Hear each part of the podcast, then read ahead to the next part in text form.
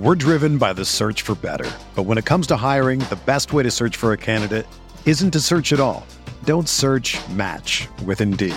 Indeed is your matching and hiring platform with over 350 million global monthly visitors, according to Indeed data, and a matching engine that helps you find quality candidates fast. Ditch the busy work. Use Indeed for scheduling, screening, and messaging so you can connect with candidates faster. Leveraging over 140 million qualifications and preferences every day, Indeed's matching engine is constantly learning from your preferences, so the more you use Indeed, the better it gets. Join more than 3.5 million businesses worldwide that use Indeed to hire great talent fast. And listeners of this show will get a $75 sponsored job credit to get your jobs more visibility at Indeed.com slash BlueWire. Just go to Indeed.com slash BlueWire right now and support our show by saying that you heard about Indeed on this podcast. That's Indeed.com slash BlueWire. Terms and conditions apply. Need to hire? You need Indeed.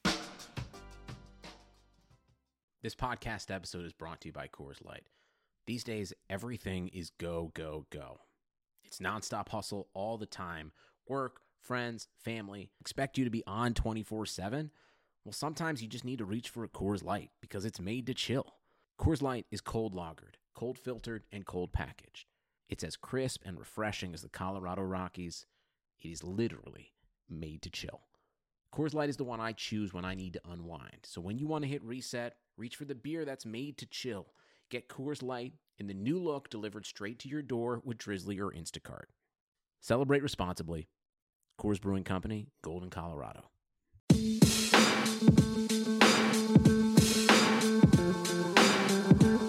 Hey, this is George Kittle, and you're listening to Candlestick Chronicles.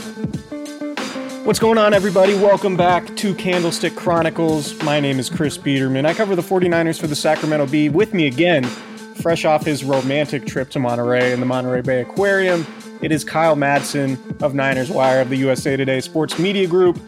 Kyle, man, we're, we're dying to know. How was your trip? It was fantastic. It was a really, really fun time. Uh, ate a lot of good food, drank a lot of good drinks, and got to hang out on the beach, go to the aquarium. It was it was really fantastic, and the weather was beautiful. Like it couldn't have been better.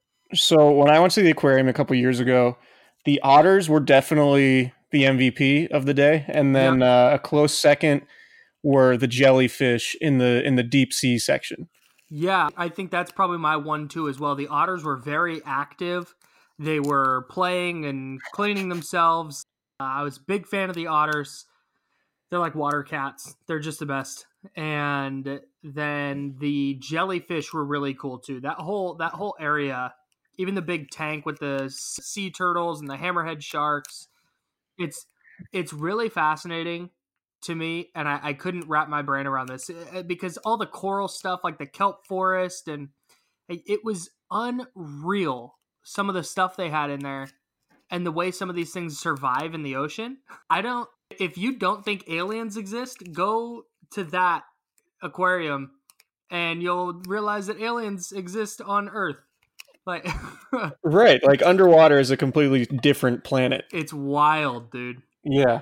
It's crazy, man. Well, yeah, I really enjoyed it. I thought the deep sea part w- was super cool because it's just so much different. Yeah, like it's all it's all dark and they have really cool sort of lighting effects and backgrounds. But but yeah, it's just surreal. If you if you get a chance to go to the Monterey Monterey Bay Aquarium, highly recommend it. Uh, and that's not an ad read. Yeah, and well, if they wanted to sponsor us, we, would be more than willing to uh, to take that on too. So uh, hit our people, Monterey Bay Aquarium. But we're going to talk about the 49ers and being a week into free agency, the new 2019 league year, the Niners have already made a bunch of moves. A little bit of news came out Monday morning, or I guess over the weekend. Uh, Dave Gettleman, the Giants general manager, discussed the Odell Beckham Jr. trade to the Cleveland Browns with the, the local media on a conference call in New York. And he basically said he admitted what we had long uh, suspected that the 49ers were definitely interested in Odell Beckham Jr., and that had been reported previously. And he said he had a bunch of conversations with John Lynch. Ultimately, it didn't end up happening. Obviously, the Browns ended up trading for Beckham, sending a first, a third, and Jabril Peppers, who was a 2017 first round pick of safety out of Michigan.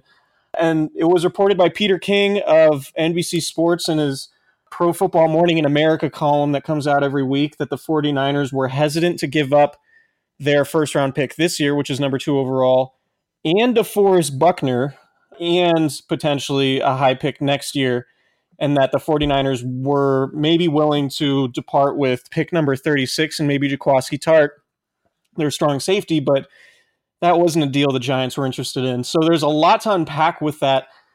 I think it sort of confirms, and, and we talked about this last week. I think we devoted an entire podcast to it about the idea of moving out of the number two pick for Odell Beckham Jr. And I think John Lynch and Kyle Shanahan and Paraag Marathe agree with us in that that number two pick is too valuable to move on to, to move off of for a player that's going to be making, you know, $18 million a year over the next five years. Also departing with DeForest Buckner. I think that was shocking. That was kind of shocking that the Giants would would be so bold in in asking for that total package in, in a trade for for a receiver. Yeah. Perhaps it was like an NFC tax because if you're giving me the choice between the number 17, a third rounder, and Jabril Peppers, or the number two and DeForest Buckner, those aren't comparable at all. So I'm guessing they wanted more from the Niners because it was the NFC, maybe. But it's it's a fascinating look into what what the Giants' mindset there was, and you have to credit the Niners for not just trying to jump and make a splash deal because that would have gotten their name in the in the news and it would have netted them a top three receiver, top five receiver to put into Kyle Shanahan's offense that he's known for, but they're building this team much more deliberately than that. They know they weren't a wide receiver away. And I think that's ultimately what this comes down to is how much do they, the team, value wide receivers? And is adding one worth giving up two of the team's best future assets? And I don't I don't think it was. Right. And and I wrote a column about it last week saying, you know, the 49ers would be wise to shore up the defense with all these assets that they have going forward, whether that's cap space or draft picks. And they can, and we talked about it too, is that they can muster enough offense to be competitive without getting Odell Beckham Jr. I just think you know, going back to going back to my theory, like you just need good players on defense on every level of the defense to win a Super Bowl. And ultimately that has to be the goal for the 49ers, not just to just score more points. You, you go back uh, and it's it's an NFL, you know, the league is becoming an offensive league and and perhaps that's more true each season and as it goes on. But if you look at each Super Bowl, generally the team that wins the Super Bowl has a good defense, no matter what direction the league is going. The Eagles shut down the Patriots a couple years ago. Obviously, the Patriots put the clamps on the Rams last year, limiting arguably the best offense in the NFL to just three points. The Ravens had a bunch of guys in the Super Bowl, that, you know, when they beat the 49ers. So the 49ers the 49ers got to that Super Bowl on the back of their defense. You you need a really good defense. And I don't think getting Beckham as much as they need a number one receiver solves ma- makes them much closer to being to being a, a real life competitor because and especially if it you know if it costs them number two then okay you have to figure out another way to find a good pass rusher opposite Dee Ford you have to if you move on from Buckner then not only do you lose that chance at a pass rusher but maybe you lose a shot at getting Buckner's replacement whether that's Quinnen Williams or Ed Oliver or someone else like that on the inside and if you give up pick 36, then then that's your shot at maybe finding a safety, which we're going to talk about a little bit later in this podcast. So it seems like John Lynch and, and Kyle Shanahan agreed with us in what we said last week in that a trade like that just just isn't worth it for the 49ers because they can generate offense in other ways and perhaps they could find maybe not an Odell Beckham Jr. level receiver, but maybe they could find a, a thousand yard receiver in the second or third round of this draft where it looks like there are going to be a bunch of different options to pick from. And if Kyle Shanahan can scheme them up like he has so many times throughout his career as an offensive coordinator and play caller, then I think the 49ers could be in good shape. And fortifying the defense is going to put them closer to, to getting to where they want to go in terms of being a contender. Kyle Shanahan has a long history, not like a couple times, but a long history at every single one of his stops of getting productivity from receivers that neither you nor I have really ever heard of. And when you have a coach, an offensive minded head coach with that kind of track record, I think you lean on that. And and then like you said, you build your defense because every Super Bowl, like you mentioned, has come down to a team being able to get a stop. I, I'm sure somebody listening will nitpick and be like, "Well, the Eagles didn't shut down the Patriots." No, but they got key stops late. Yeah, and they had good players on defense. Yes, and that's that's really what it's going to continue to come down to. And the Niners obviously need to score points, but dude, they had the number 18 ranked offense last year with three different quarterbacks and makeshift receiving core that was banged up all year. Like if they're healthy, I think I think their offense takes a massive leap without adding anybody. And then if you add a receiver on day 2 in the draft and if Jordan Matthews pans out, suddenly you're looking you're looking fine at that position. So in my in my opinion, in my personal team building philosophy, I think they're absolutely doing this the right way. Yeah, and I I, I found this stat in uh, while I was researching for my column, and it was that seven of the last ten Super Bowl winners ranked in the top ten in both scoring defense and overall defense. So there's a pretty strong correlation, right? Wow. Like, yeah, you you have to have a good defense, and we've talked about it a lot. You need to win playoff games on the road against really good offenses if you want to get to the Super Bowl, obviously. Um, so you look at the possibility of of having Nick Bosa play opposite Dee Ford now, and the potential that that twosome could have, and then I'll add in DeForest Buckner, who might be, you know, one of the best defensive interior players in the league over these next few years. Like the guy just turned 25 on Sunday on St. Patrick's Day, which I think is funny that DeForest Buckner, like one of the largest humans on earth has was born on St. Patrick's Day.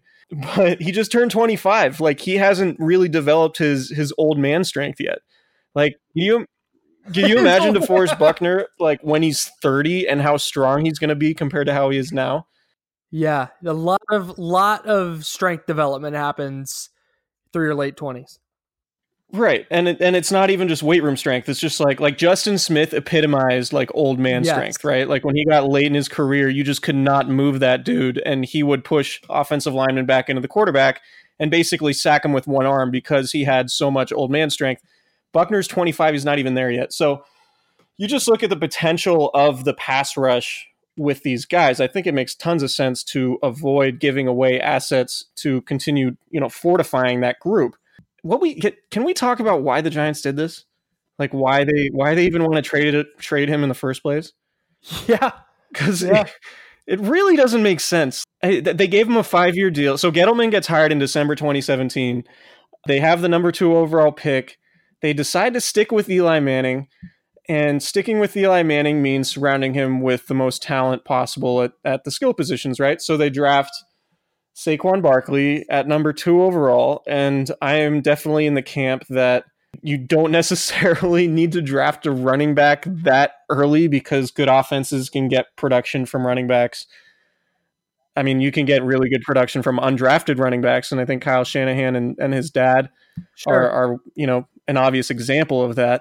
So you invest in a instead of getting a franchise quarterback, then you give Odell Beckham Jr. a five-year, ninety million dollar contract, and then you trade him and you sort of I, I, we don't know if they're recommitted to Eli Manning again this year, but in his conference call today, Dave Gettleman said that he thought the Eli Manning played a lot better once they fortified the offensive line and started, you know, the offense ticked up a little bit towards the end of the season. Like, oh, you're going to run it back with Eli Manning, who Oh, okay.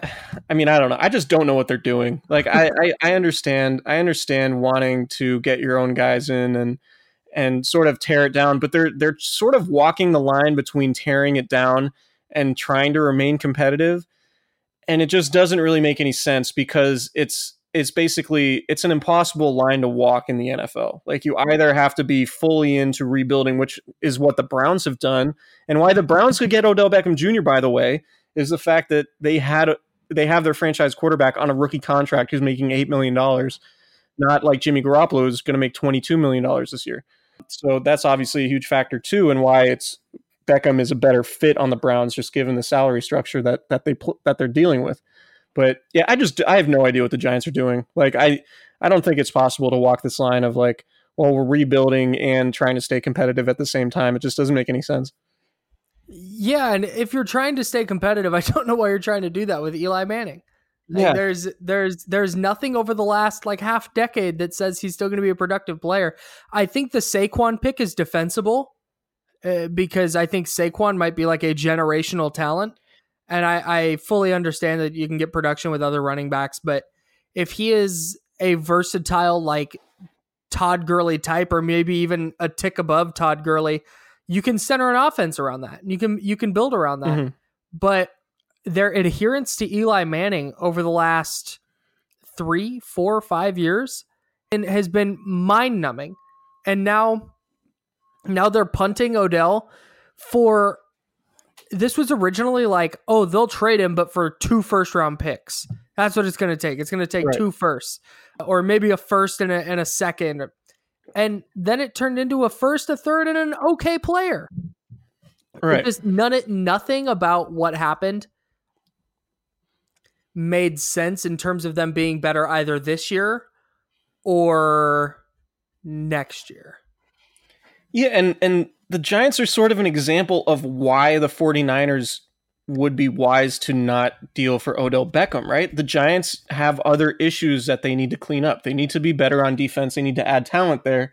They obviously need to be better on the offensive line, and trading Beckham at least gives them more assets and cap space to do that. Right. The 49ers have tons of issues on defense, so getting Beckham would mean giving away the assets in the cap space and you're essentially taking on the same problems that the Giants are dealing with right now or were dealing with before they got rid of Beckham. Correct. So the same reason that like the same logic that applies to the Giants getting rid of Beckham in terms of building up the rest of the roster applies to the 49ers. So it's like that's why I mean I mean I understand why people look at, you know, the 49ers were the worst offense in the red zone last year. Okay, they also were playing a former undrafted quarterback who's their third stringer. Yeah. But you know, they have a needed receiver, but it's like it, it just on its face it's you're just basically turning into the West Coast version of the Giants, just in terms of roster construction, because you have so many needs elsewhere that you're not going to be able to address in a meaningful way if you add Beckham to, in a trade, in that kind of trade. I think ultimately the fact that they didn't pull the trigger on a trade for Beckham signals everything we thought and everything a lot of people thought in that they're valuing defense and rushing the passer more than they are valuing wide receivers. I think I think to them finding a Julio Jones type of player is a complete luxury where if they build out their defense and they go into the draft next year and they're comfortable with what they have on that side of the ball and they're picking 25th and they want to trade up to take who they think is the best receiver available, okay, then maybe. But I just I, I don't see that happening anytime in the near future just because they they have so many other areas they need to solidify and they seem committed to doing that before they they find a top receiver. That's interesting that you mentioned Julio Jones because I just looked at his con. So Julio Jones last year was a, a complete monster. So Oh no. 1,677 yards, led the NFL, average 104.8 yards per game, caught 67% of his targets, eight touchdowns. We all know Julio Jones is really good, right? Julio Jones in 2019 is going to be 30. He's going to be making $13.5 million. So Julio Jones now with Odell Beckham's contract and Antonio Brown's new contract. I don't know the exact number off the top of my head for Antonio Brown, but Julio Jones has two years left on his deal at probably sub market value now that Brown and Beckham are so much more highly paid, right? So Yep. you would think at some point the Falcons are either going to re sign him and he's going to want a lucrative deal, probably, you know, three or four years beyond the two years remaining on his on his contract. He's signed through 2020, scheduled for unrestricted free agency in 2021. If you're Julio Jones, and there were talks about this last year before he signed his deal, or he was holding out, right? Like, and he wanted new contracts.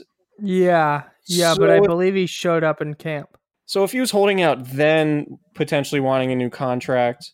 So uh, I, I guess the point I'm making is there's a chance that Julio Jones becomes available in a trade at some point over the next year or two, just given his contract and given maybe the hesitancy the Falcons have at giving him a new deal. And he's 30. And he's 30. So he's basically the same age as Antonio Brown without all the off the field stuff. Obviously, you know he fits in Kyle Shanahan's offense because he was a complete monster uh, with Kyle Shanahan. He had in 2015 with Kyle Shanahan as offensive coordinator, he had 1,871 yards. That's good. Uh, the next year, pretty significant dip the next year of 1,409 yards. So I'm kidding, obviously. Uh, so I, I guess the point I'm the I would keep an eye on Julio Jones in that situation with the Falcons because, I mean, it, it looks like his future is a little bit uncertain there, and maybe he spends the end of his career somewhere else. And I would imagine the 49ers obviously would be linked to that. Julio Jones, in terms of average salary, is the 11th highest paid receiver in the league. In terms wow. of dollars, he is one, two, three, four, five, seventh. And in practical guarantees, that's according to uh, Spotrac, he is sixth. I mean, that's, that's not a super expensive contract. For- and this is a guy who had 1,677 yards last year. Right. Yeah, so keep an eye on that since we know the 49ers are in the market for receivers. Also, one other thought I had coming out of the the idea that the Giants wanted DeForest Buckner and the 49ers said no, just from aside from a pure value standpoint, that's not a valuable deal for the 49ers, I wouldn't think.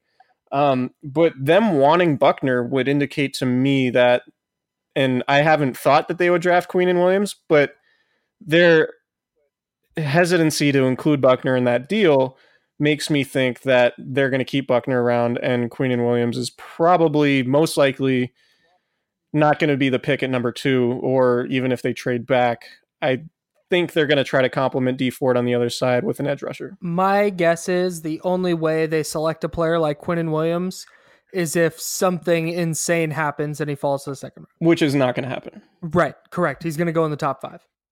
Yeah, I, I've been you and I both have been off that train for a long time, and this this just further confirms that. Yeah, and I think it's fair. It, it's reasonable, I guess, to look at adding Dee Ford and say, well, they got their edge rusher. Maybe now they're more likely to take Quinnen Williams. I don't agree with that at all.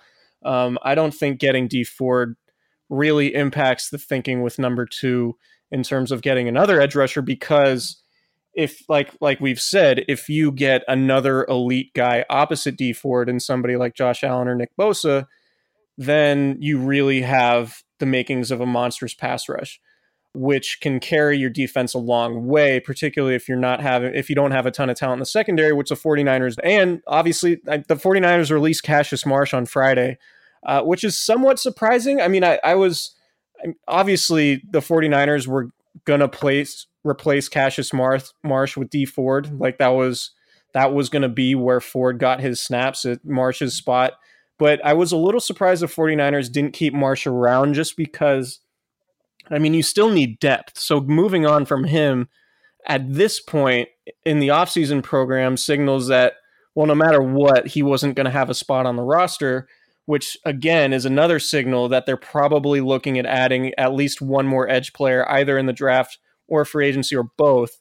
So, you know, I, I don't, I tend not to think that one move directly impacts something else because a lot can happen in terms of needs and and you know we talk about needs. I think needs sort of as a whole as a concept are a little bit overrated because you know some guy could could tear an acl at you know working out at exos or whatever one of these one of these off-season places where these guys exercise. It's like that can happen and then your needs change on a dime. So um but like i i tend to think that getting rid of cassius marsh right after trading for Dee Ford is a pretty clear indicator that they're not done addressing the edge because i can't imagine they're going to roll out Dekoda Watson and you know solomon thomas or Arik Armstead on the other side and think that's going to be the plan when they have the number two pick in the draft and, and nick bosa potentially staring them right in the face. Yeah i agree with you Okay.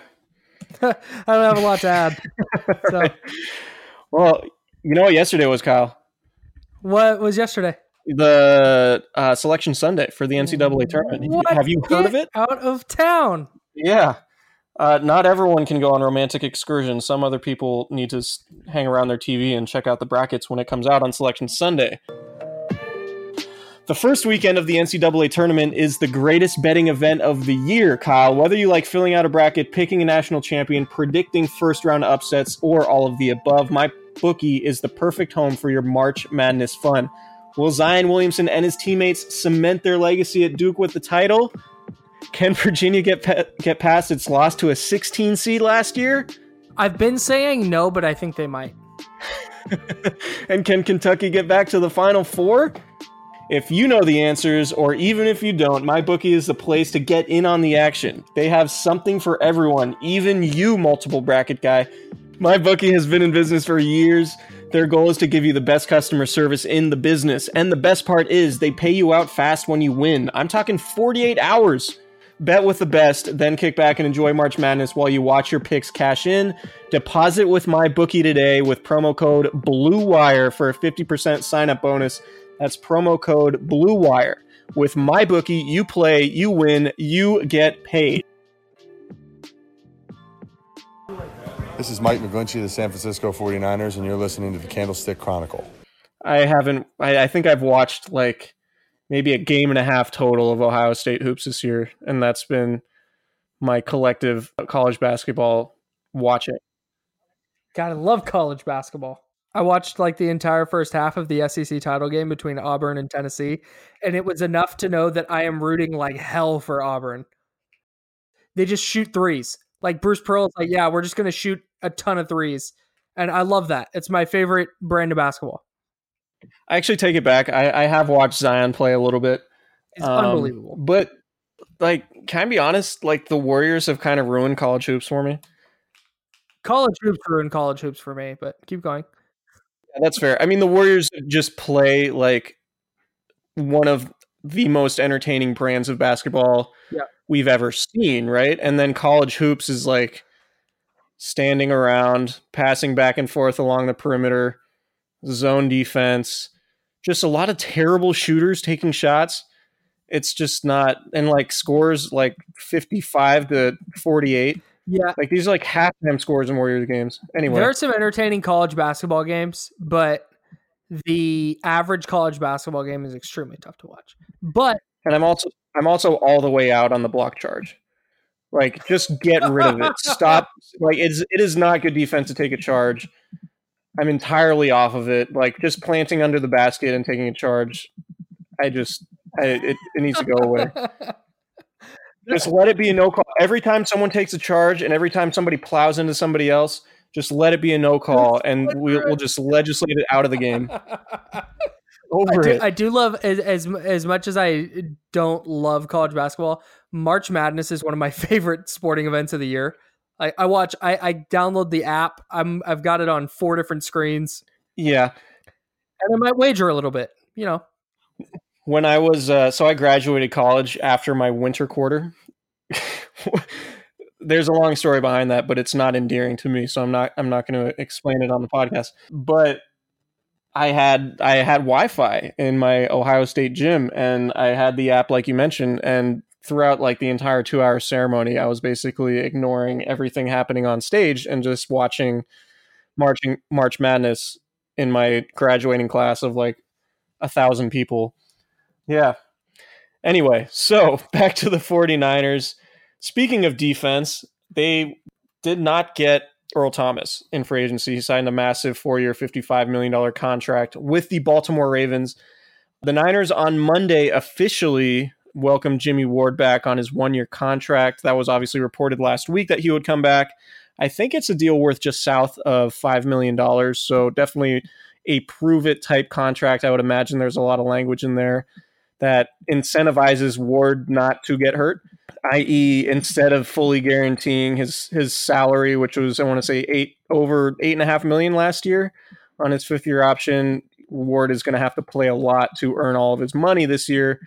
And so we're going to sort of spin this forward and talk about how the Niners decision to handle safety throughout the first week of, of the new league year impacts the NFL draft. And, you know, bringing back Ward, not making an aggressive push for Earl Thomas, it it speaks or at least it, it projects to me that that they're interested in a safety in the draft. And doing a little bit of digging i, I haven't gone through the U, youtube rabbit hole of you know looking at all these guys and, and watching all their games but just doing some preliminary research looking at pro football focus's draft guide which is really good doing some reading on on the draftnetwork.com is it the draft network? Yeah the draftnetwork.com apologies. And just oh, other you know various internet research. Like there are some good safeties that the 49ers could have in the second or third round of this draft. And I think they're probably targeting one of these guys rather than investing in a veteran like Earl Thomas and giving out that massive contract that he got from Baltimore. Yeah, it sure signals that. And and when you look at we're gonna dive into, it wouldn't be that big of a surprise to see. We've talked a lot about them trading up into the back end of round one. It would not be a surprise if they tried to target one of these guys in in that kind of move. Yeah, they could trade back in round one, which they did in 2016 and 2017. Obviously, it hasn't worked for them yet because it netted them Joshua Garnett, uh, the guard, who's probably going to be a backup or even competing for a roster spot this offseason, and then Reuben Foster. And obviously, Reuben Foster is no longer on the team. But it does make sense from an investment standpoint because getting a player in the first round ensures that you get that fifth year option. So he's controllable on an affordable deal for the last year of that contract rather than, you know, all other players who get drafted outside the first round, their rookie contracts span four seasons. So you have a little bit more control. There's some value there long term. But you know, it's not a guarantee that they do do that. They're at number 36, which is, you know, a lot of times when you're picking at that spot, it's sort of the the range where you can get a first round prospect who maybe had something come up like an injury or something that just caused him to slip down boards a little bit.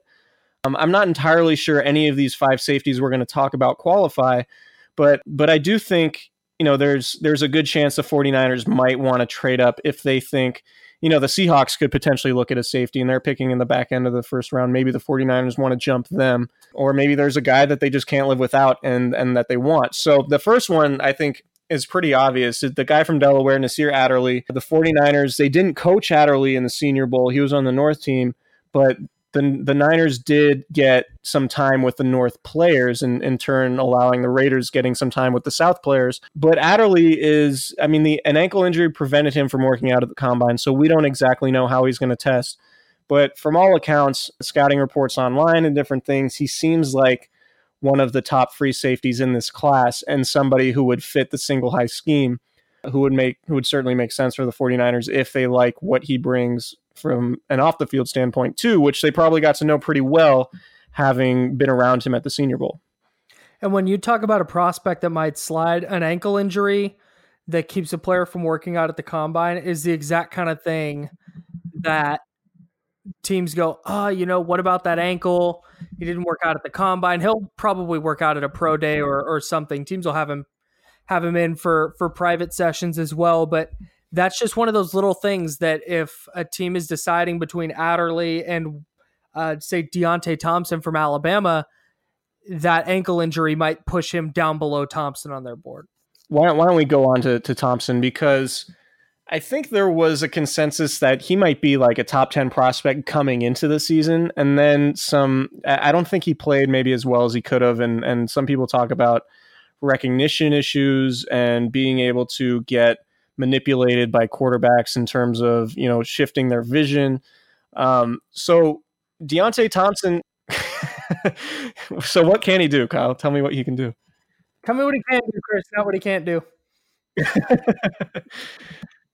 Give me one second. I got my notes here. He's he's basically he's a basically a athletic enough to play free safety, the single high free safety, but he has really good size. He's 6'1, a buck 95, 32 and an eighth inch arms, uh, nine and seven eighth inch hands. Big hands. I, yeah, big hands, which is Chris's. Uh, which is so no interceptions in his college career and three pass breakups, which is you know I don't I don't love to do the thing where it's like obviously people get mad when you box score scout, but I think stuff like that is important when you're talking about a defense that badly needs turnovers and uh, and if you targeting a player who's going to change the the face of the defense in terms of the ability to get turnovers. That is something that is notable. So I don't know that necessarily that would preclude the 49ers from being interested, but I think it might be telling in that, you know, when when you play behind a defensive front as good as Alabama, you know, I would it's definitely worth looking into the tape. Okay, why didn't this guy get more interceptions? And he only had 3 pass breakups. So all coming in 2018, no pass breakups on 226 snaps in 2017. This is all per pro football focus. Uh, that's something I would definitely look at. One guy who tested like blew the combine away and has a ton of production that might be of interest to the 49ers. Juan Thornhill of Virginia uh, nine interceptions in four in over four seasons and 20 pass breakups. And a guy who ran the 40 and 442 vertical jump and 44 inches, which is the 99th percentile, and a broad jump of 141 inches, which which is in the 99th percentile. So when you're talking about, you know, the production versus traits, uh, six foot, 202 pounds, uh, graded really well against the run in Pro Football Focus's metrics. I think Thornhill might grow on me as as my preferred option if I were making the pick for the 49ers uh, whether that's you know back at the back end of the first round or maybe moving or at pick number 36 in the second round if they do go safety he at that spot.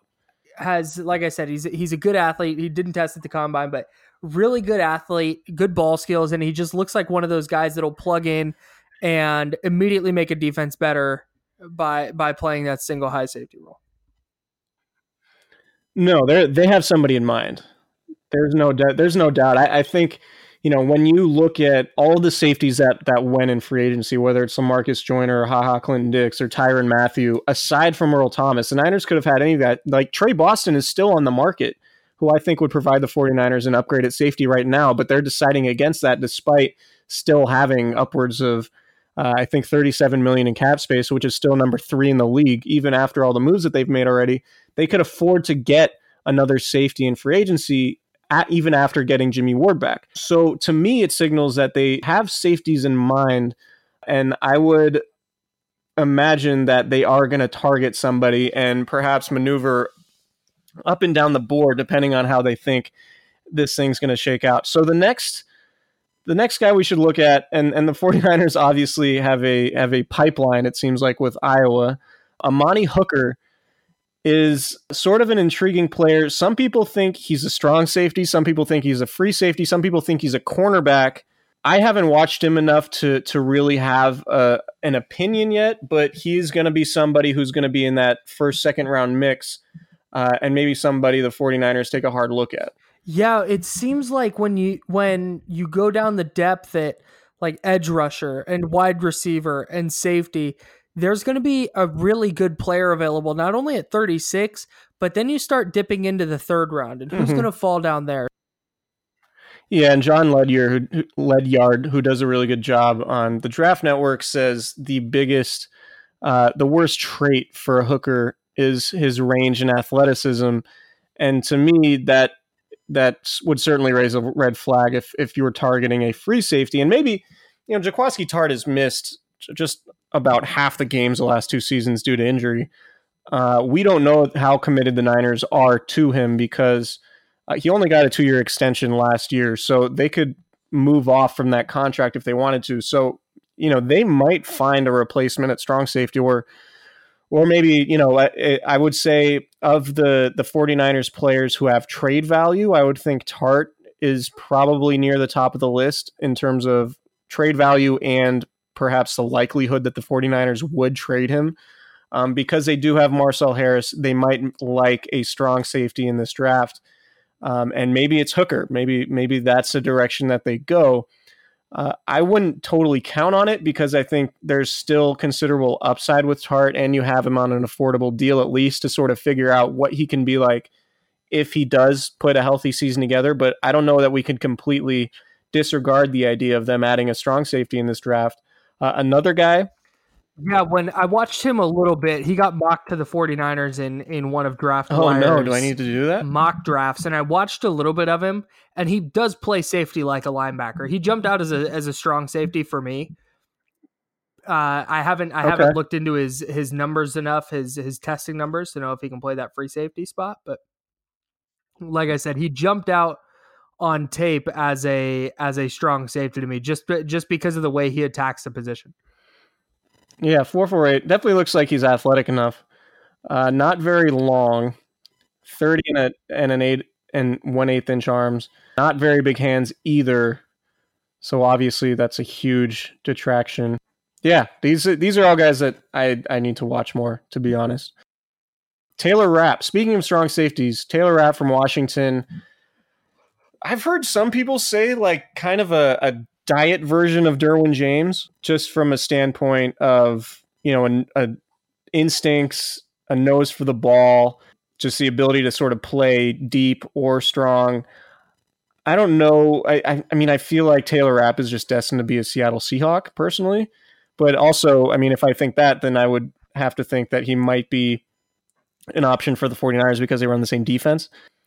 Another guy I haven't watched a ton, but somebody that we should definitely think about. And there's going to be some first round buzz around him because of just how solid of a player he is.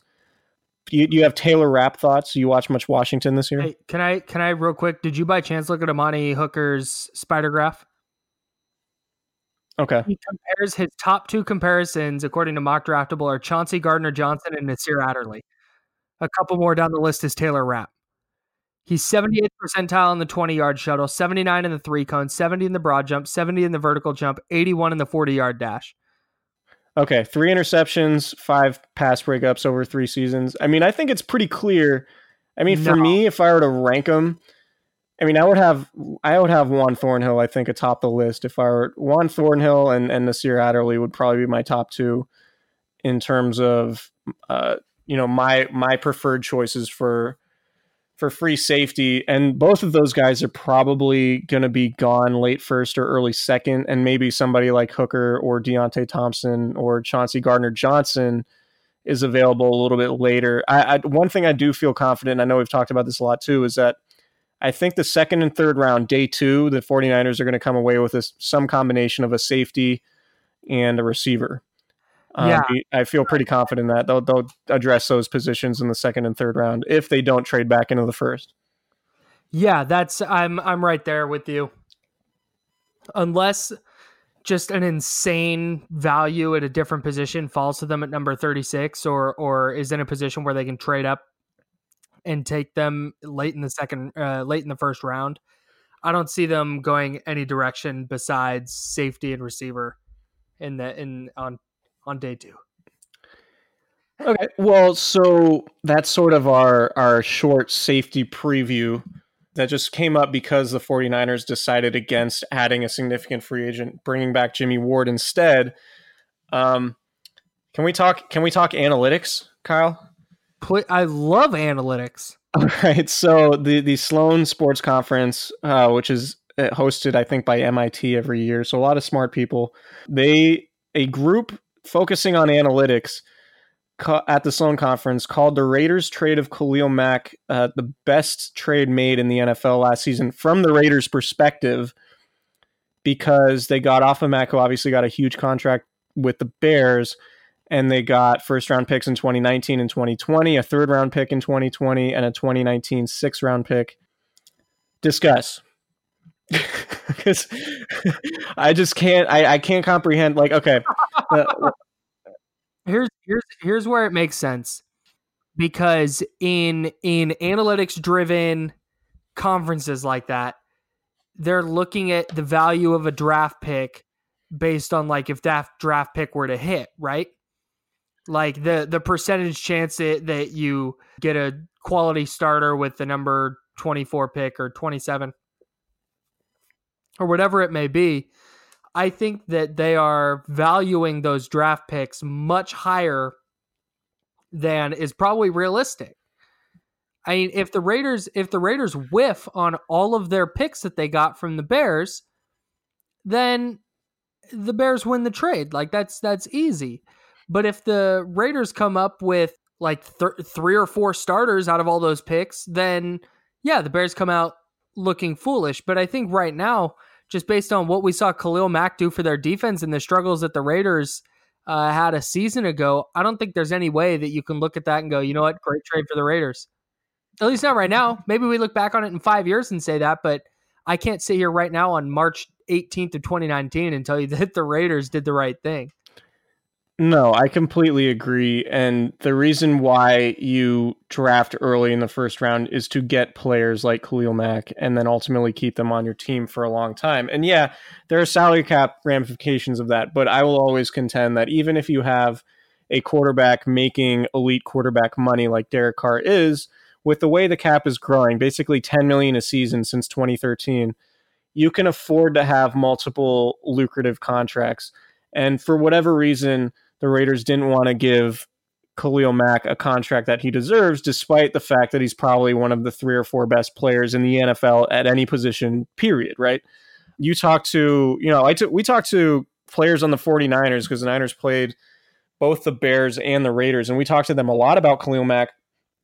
And like Mike McGlinchey, you know, he has he's only been in the league for one year, but he was like there was nobody. He take Mike McGlinchey faced a ton of really good pass rushers, and and yeah, he missed Joey Bosa in that Week Four game against the Chargers, but he played against Khalil Mack. He played against the guys in Minnesota, Danielle Hunter. Um, and Everson Griffen played against Melvin Ingram with the Chargers, who gave him fits until that was sort of a turning point for McGlinchey. But that aside, Von Miller, Von Miller, uh, Earl Clark, Dee Ford and Justin Houston, like there were a ton of really good pass rushers that McGlinchey went against, and he was like, with, without a doubt, there, there, like Khalil Mack was far and away the best guy he faced, and I just think it's telling. It's like, I mean, man, he's really good. So, I, I guess to your point, like we have no idea if Jon Gruden is a good drafter, right? Like we we have no idea. So to say, right. well, the Raiders won that trade. Well, yeah, they won the trade if if the object of the trade is to acquire assets. Sure, they drafted Kolton Miller, tackle from UCLA last year with the 15th pick. Is Kolton Miller good? I don't know. They drafted Brandon Parker uh, in the third round, 65th overall, who the Niners completely abused in that November blowout. You know, Gareon Conley has had his issues. I mean, this is before before Jon Gruden got there, but the Raiders haven't drafted well in a while, and we just don't know. Like, okay, you if you look at the Cleveland situation, where over the past few years it's been a complete teardown, and they've traded off all their expensive contracts and acquired a ton of picks in the process. They're rebuilding it the right way, and from that standpoint, it makes sense because John Dorsey is good at drafting and he's a good talent evaluator. The Raiders have Mike Mayock, who may or may not be a good GM. We honestly have no idea. It's a coin flip at this point. And they have Jon Gruden, who does not have a good history uh, dating back to his previous tenure with the Raiders, dating back to all his time with the Buccaneers. He has not drafted and developed many good players. And so to say that this trade was the best trade made last year, yeah, from from a pure asset standpoint, I guess you can make that argument. Uh, I would rather have Khalil Mack than all those draft picks because there's a good chance that you miss on those picks. Like the hit rate on finding an all pro in the first round is got to be what 10 or 15%. Like finding a good starter is probably closer to like 75% in the first round.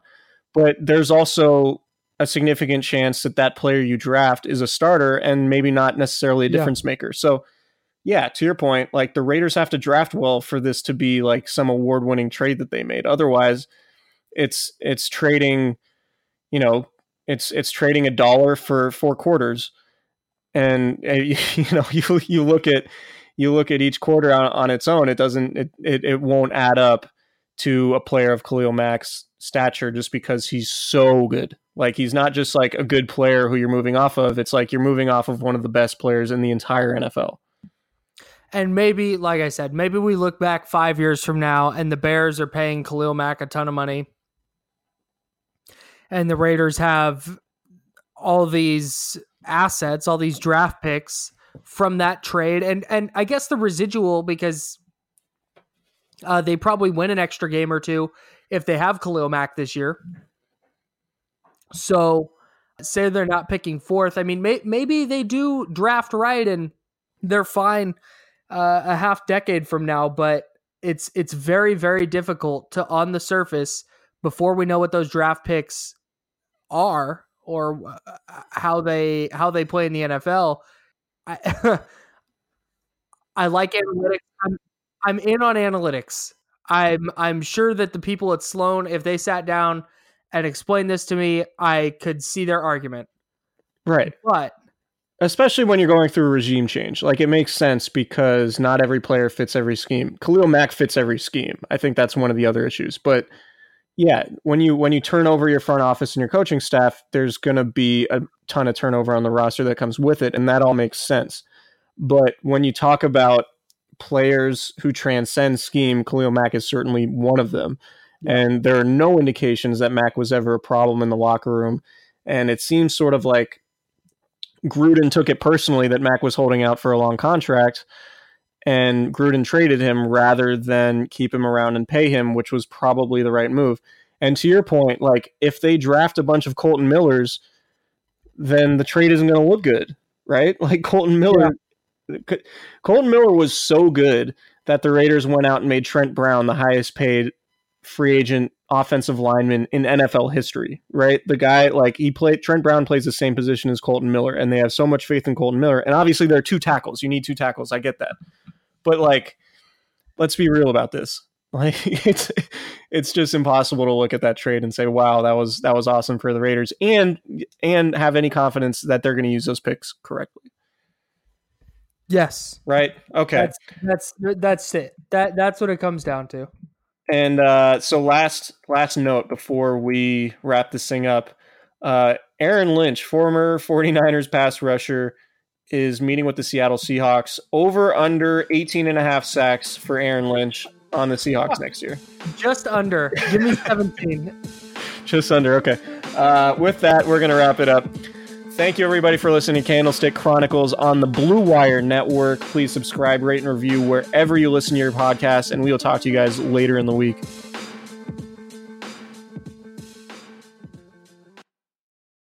Everyone is talking about magnesium. It's all you hear about. But why? What do we know about magnesium? Well, magnesium is the number one mineral that 75% of Americans are deficient in. If you are a woman over 35, magnesium will help you rediscover balance, energy, and vitality. Magnesium supports more than 300 enzymatic reactions in your body, including those involved in hormonal balance. From functional medicine doctors to mental well being and female hormone experts, we all know that magnesium is the one mineral to improve all aspects of well being and health. But which one? Magnesium Breakthrough from Bioptimizers, the trusted choice recommended by leading experts with seven best absorbed forms of magnesium to ensure your body receives the support it needs for overall well-being. Go to bioptimizers.com slash balance today and use code BALANCE10 for 10% off. Support your journey to wellness at B-I-O-P-T-I-M-I-Z-E-R-S dot com forward slash balance. Magnesium Breakthrough from Bioptimizers, your foundation to optimal health and vitality.